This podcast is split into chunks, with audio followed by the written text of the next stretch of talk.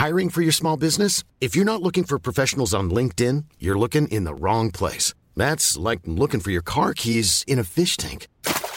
LinkedIn helps you hire professionals you can't find anywhere else, even those who aren't actively searching for a new job but might be open to the perfect role. In a given month, over 70% of LinkedIn users don't even visit other leading job sites. So start looking in the right place. With LinkedIn, you can hire professionals like a professional. Post your free job on linkedin.com slash people today.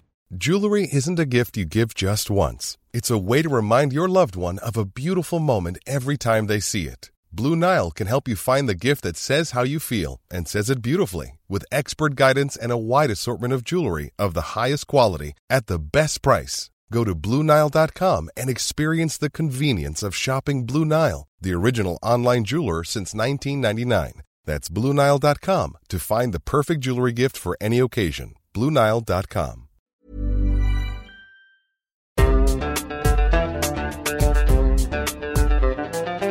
بودكاست صوت.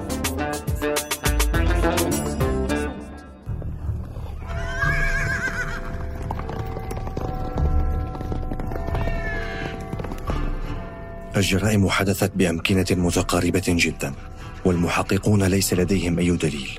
شرطة لندن ومحققوها قد يكونون الأغبى في العالم. رجل في منطقة شرق لندن هو إبرة في كومة قش. ويكاد يكون من المستحيل التعرف عليه بين هذه الجموع. تنويه. هذه الحلقة تحمل لمستمعينا قصصا دموية وتفاصيل قد لا يحبذها البعض. لذا وجب التنويه.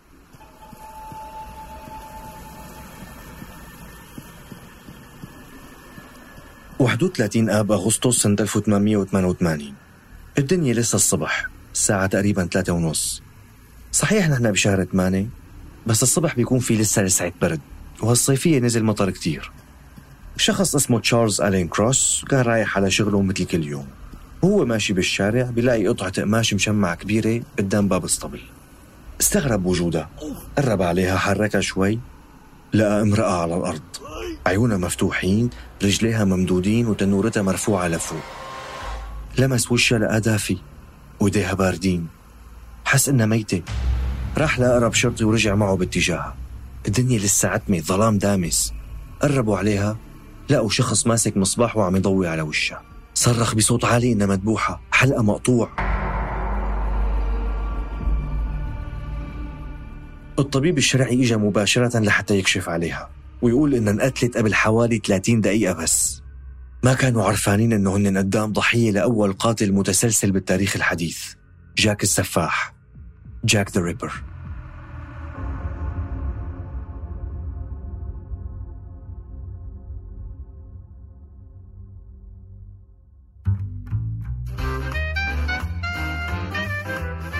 شو رأيكم يا شباب؟ نسميه من بيت؟ لا بالمرة سميه شجرة حبيبي من بيت يا شباب وين فكر حالك حق مزبوط.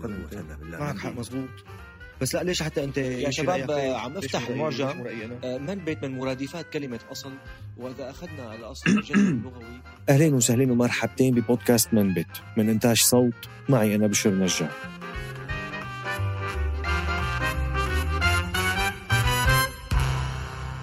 هذا الموسم من بودكاست منبت يأتيكم بدعم من مؤسسة ويكيميديا المؤسسة الأم لويكيبيديا. ماري آن نيكلز هو اسم المرأة اللي لقوا جثتها كانت ظروف حياتها صعبة كتير. مدمنة على الكحول عمرها حوالي 43 سنة وعندها ست أولاد. كانت عايشة بسكن جماعي على بعد شارع من المكان اللي لقوا جثتها فيه.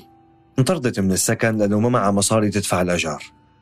وبهالليلة نفسها طلعت سكرانة لحتى تحاول تجيب مبلغ تدفع فيه الأجار لتضل بالسكن بس عن طريق تجارة الجنس.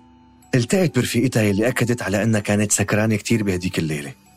وبعد ساعة من اللقاء التقت بالمجرم اللي مو بس قتلها بل مثل بجثتها بشكل وحشي. لقوها مذبوحة وأحشائها طالعة لبرا وأشياء تانية أبشع بكثير.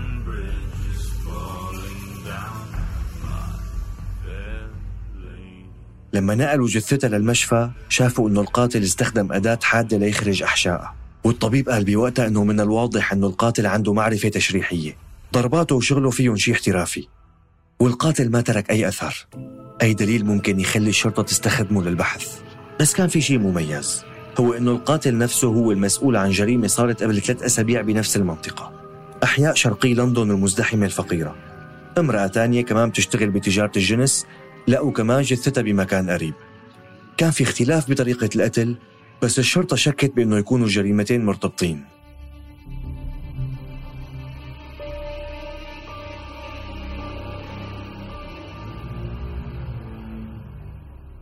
ب 8 أيلول سبتمبر حوالي الساعة 6 صباحا بنفس المنطقة رجل اسمه جون ديفيس نزل من شقته بالبناء يلي ساكن فيه ولقى الباب الخلفي للبناء مسكر. هو بالعادة بيكون مفتوح. فتح الباب ومباشرة لقى جثة امرأة على الأرض غرقانة بدمها. إجت الشرطة بسرعة والطبيب الشرعي معهم. الامرأة كمان هالمرة كانت مذبوحة. جرح على طول رقبتها. بطنها مفتوح وأحشائها طالعة ومحطوطة بشكل مقصود فوق كتفها. والرحم تبعها مأخوذ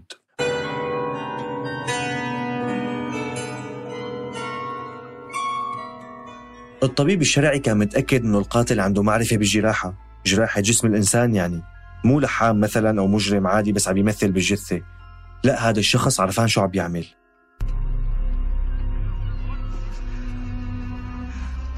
This is Annie. Yes. Another of the circle of friends. Annie Chapman. والضحية كان اسمها آني تشابمان عمرها 47 سنة. إجاها سبع أولاد مات منهم خمسة انفصلت عن زوجها اللي ضل يعطيها مصروف شهري بس بعد فترة قطعوا عنها كانت عايشة كمان بسكن جماعي ويقال إنها عاشت مع رجل تاني. وكانت تتعيش من بيع شوية أغراض وأحيانا تمارس تجارة الجسد لتأمن مبلغ تقدر تعيش منه. بالليلة السابقة تحديدا ب 7 أيلول سبتمبر آني كمان تم طردها من السكن اللي كانت فيه لأنه ما كان معها تدفع الأجار وهي كانت آخر مرة بتنشاف فيها آني على قيد الحياة. في شاهدة شافت رجل من وراء عم يحكي مع الضحية قدام البناء اللي انقتلت فيه. وفي أشخاص كانوا كتير قريبين بوقت حدوث الجريمة. وفي ناس كانوا نايمين وشبابيكهم مفتوحة على الفناء الخلفي للبناء يلي تمت فيه الجريمة. وكل هدول ما شافوا القاتل ولا سمعوه ولا حتى شافوا الجريمة. هي تاني أو ثالث جريمة من هالنوع. جريمة بشعة ووحشية وفيها تمثيل بالجثث. ومو بس ما مسكوا القاتل. لك حتى ما في راس خيط يمسكوه. غموض كامل. الناس بدها تتخاف. في مجرم متوحش طريقة عم يقتل النساء ويشرحهم بكل بساطة. مثل الشبح. ما له أثر.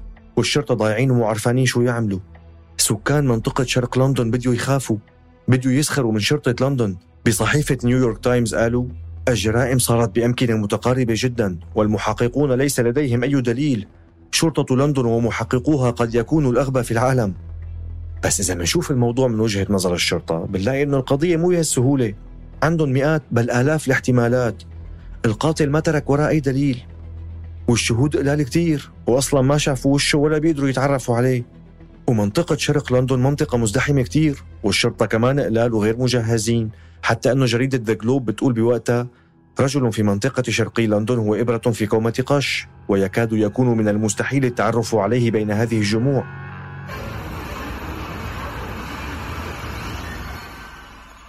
بس المشكلة الأكبر كانت لسه جاية على الطريق. 30 أيلول سبتمبر الساعة واحدة صباحا رجل عم يقود عربي ليدخل فيها على ساحة خلفية بين أبنية. الدنيا عتمة كتير ومو شايف شي. بس الحصان لحاله انحرف على اليمين ووقف. نزل الرجل ومسك المصباح. لقى امرأة مقتولة وحواليها دم كتير. مذبوحة دبح مباشرة تجمعوا الناس وأجوا الأطباء والشرطة وعرفوا أنه توفت قبل بكم دقيقة بس من اكتشاف الجثة. بنفس الليلة وعلى بعد حوالي 900 متر في ساحة خلفية كمان بين أبنية حوالي الساعة 1 و45 دقيقة يعني بعد 45 دقيقة بس من اكتشاف جثة المرأة الأولى تم اكتشاف جثة امرأة تانية مقتولة ذبحا. وكمان بوقر بطنها وتم إخراج أحشائها ووضعها فوق كتفها. وصلت الشرطة والأطباء وقالوا أنه تمت الجريمة قبل دقائق بس من اكتشاف الجثة. إليزابيث سترايد هي الضحية الأولى مهاجرة سويدية للندن عمرها 44 سنة. توفى زوجها واشتغلت عاملة بمجال الجنس لتعيش وكان مصيرها القتل بهالليلة المشؤومة. كاثرين إيدوز الضحية الثانية كان عمرها 46 سنة عندها على الأقل خمس أولاد هربت من زوجها اللي كان يعنفها ويضربها كتير. وبهديك الليلة كانت سهرانة بحانة وسكرت كتير.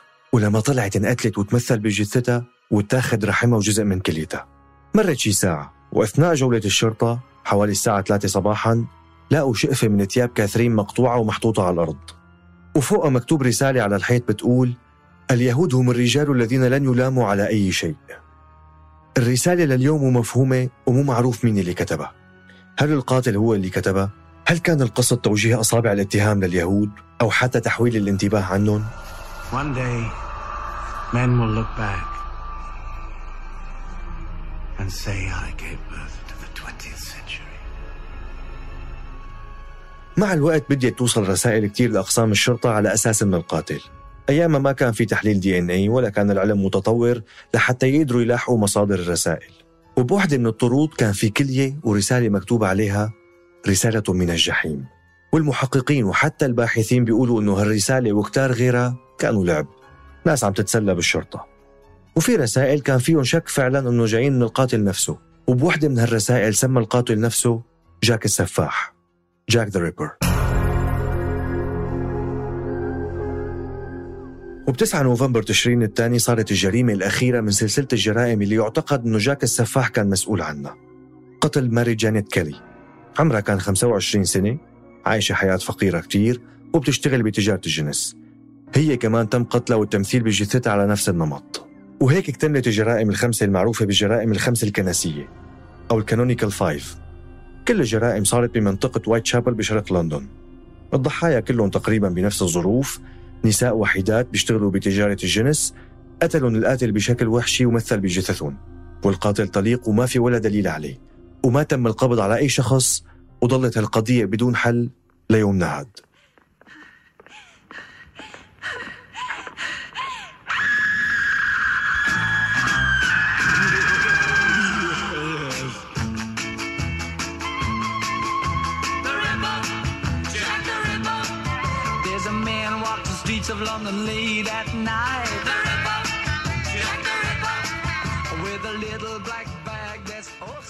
so. ويعتبر جاك السفاح هو أول قاتل متسلسل بالتاريخ الحديث بالمعنى اللي بنعرفه حاليا.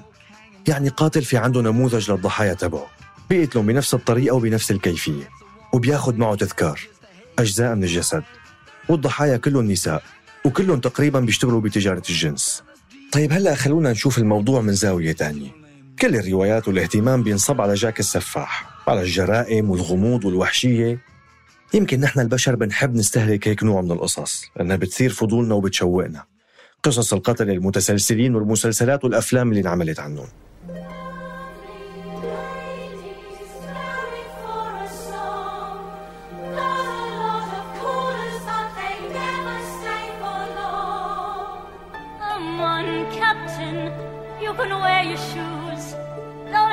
Change to have a girl who can't refuse?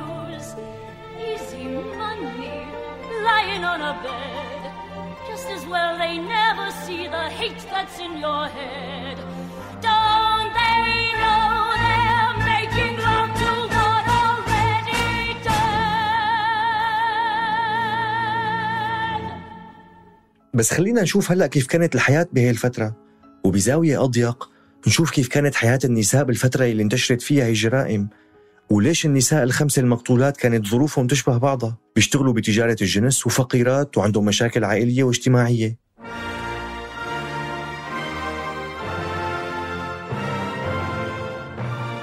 نرجع مرة تانية لسنة 1888 نحن بالعصر الفيكتوري. عصر الملكة فيكتوريا يلي امتد من سنة 1837 لسنة 1901 لتكون واحدة من أطول الملوك حكما بالتاريخ. 64 سنة. وفيكتوريا هي جدة الملكة الحالية إليزابيث الثانية اللي بتحكم من سنة 1952 لليوم. الملكة فيكتوريا ملكة ثم إمبراطورة بريطانيا والهند ومستعمرات كتير بأفريقيا وغيرها يمكن الاعتبار أنه بعصرها كانت بريطانيا بأوج قوتها كانت بالعصر الذهبي الإمبراطورية التي لا تغيب عنها الشمس. بس الواقع أنه الشمس كانت عم تغيب كتير غابت عن منطقة شرقي لندن.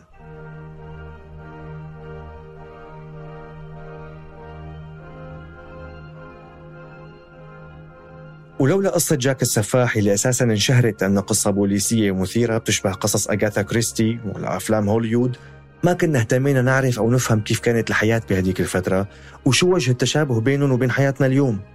بمنتصف القرن التاسع عشر بال 1800 صارت موجة هجرة من الأيرلنديين باتجاه إنجلترا بسبب مجاعات كبيرة صارت بإيرلندا. واستقر معظمهم بالمدن الكبيرة وخصوصا بلندن وتحديدا بآخر المنطقة الشرقية للمدينة. وابتداء من سنة 1882 تدفقت موجات من اللاجئين اليهود الهاربين من المجازر صارت بحقهم من قبل قيصر الإمبراطورية الروسية وأماكن تانية بشرق أوروبا. وكمان لما أجوا اليهود استقروا بشرق لندن بأحياء مثل وايت شابل اللي صارت مزدحمة كتير باللاجئين والبريطانيين.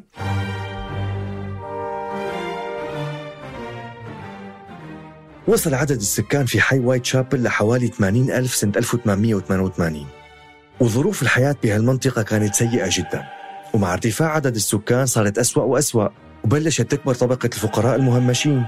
المنطقة كانت كتير فقيرة والخدمات فيها سيئة كتير. عم نحكي عن الخدمات الأساسية. ولحتى نفهم مدى سوء الوضع بكفي نعرف أنه 55% من الأطفال المولودين بهي المنطقة ماتوا قبل سن الخمس سنوات. وانتشرت السرقات والعنف والإدمان على الكحول. والفقر خلى كثير من النساء يضطروا يشتغلوا بتجارة الجسد. وبسنة 1888 بتقول شرطة لندن أنه كان في بمنطقة وايت شابل حوالي 62 بيت لتجارة الجنس وحوالي 1200 امرأة بيشتغلوا بهالمجال وحوالي 8500 شخص عايشين ب 233 مسكن جماعي حيث ظروف الحياة كانت فيها مزرية. وهالظروف الاقتصادية والكارثية أدت لمشاكل اجتماعية وفوضى وتظاهرات بالمنطقة. مثل مظاهرات الأحد الدموي سنة 1887 اللي انطلقت لأسباب اقتصادية متعلقة بالبطالة ولأسباب تانية كتير. طبعا هذا غير اللي صار سنة 1972 عموما المشاكل بين الإنجليز والإيرلنديين كتير عبر التاريخ. وطبعا لما الاقتصاد يتبهدل وتلاقي مهاجرين ولاجئين كتير رح تشوف مشاكل اجتماعية ضدهم. مثلا انتشرت معاداة اليهود اللي إجوا هربانين من روسيا انتشرت العنصرية انتشرت التحركات القائمة على الوطنية أو الأهلانية nativism اللي بتقلك أنه أنا بدي مصلحة شعبي وبس وفليذهب المهاجرون والأجانب إلى الجحيم. ما بدنا حدا غريب ببلدنا وما أشبه اليوم بالبارحة. وارتفعت معدلات الموت بوايت شابل والحياة فيه صارت صعبة كتير. وهون بنرجع للنساء ضحايا جاك السفاح اللي هن جزء من الحياة الفاسدة. من هالمنظومة الفاسدة يلي مليانة ظلم وعنصرية وفقر وموت. اضطرتهم الظروف يشتغلوا الشغل هاد بغض النظر عن موقفنا الأخلاقي تجاهه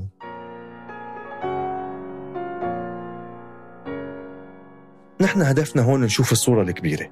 كل وحدة من هدول النساء الخمسة هي يا إما ضحية زوج معنف أو غياب معيل هن ضحايا لبيئة سيئة اقتصاديا واجتماعيا.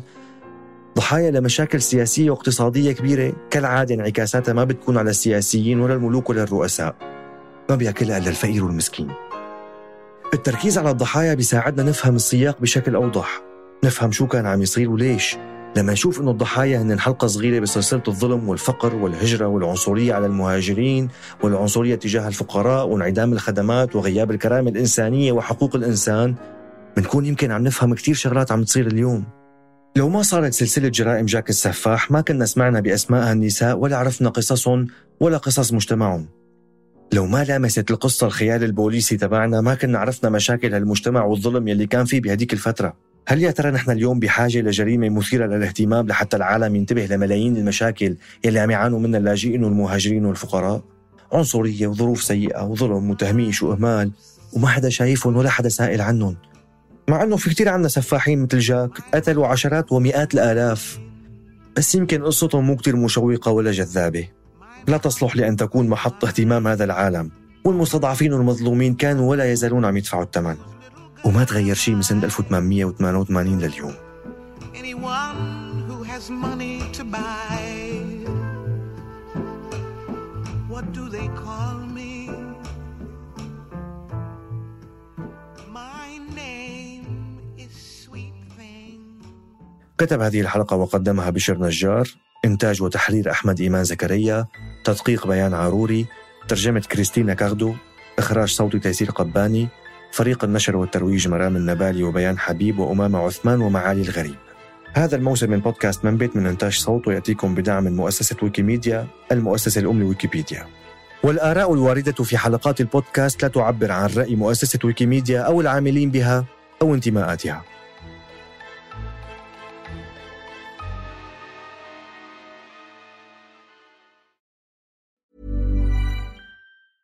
Planning for your next trip? Elevate your travel style with Quince. Quince has all the jet setting essentials you'll want for your next getaway, like European linen, premium luggage options, buttery soft Italian leather bags, and so much more. And is all priced at 50 to 80% less than similar brands. Plus, Quince only works with factories that use safe and ethical manufacturing practices. Pack your bags with high-quality essentials you'll be wearing for vacations to come with Quince. Go to quince.com slash pack for free shipping and 365-day returns. Even when we're on a budget, we still deserve nice things. Quince is a place to scoop up stunning high-end goods for 50 to 80% less than similar brands. They have buttery soft cashmere sweaters starting at $50, luxurious Italian leather bags, and so much more. Plus, Quince only works with factories that use safe, ethical, and responsible manufacturing. Get the high-end goods you'll love without the high price tag with Quince. Go to quince.com/style for free shipping and 365 day returns.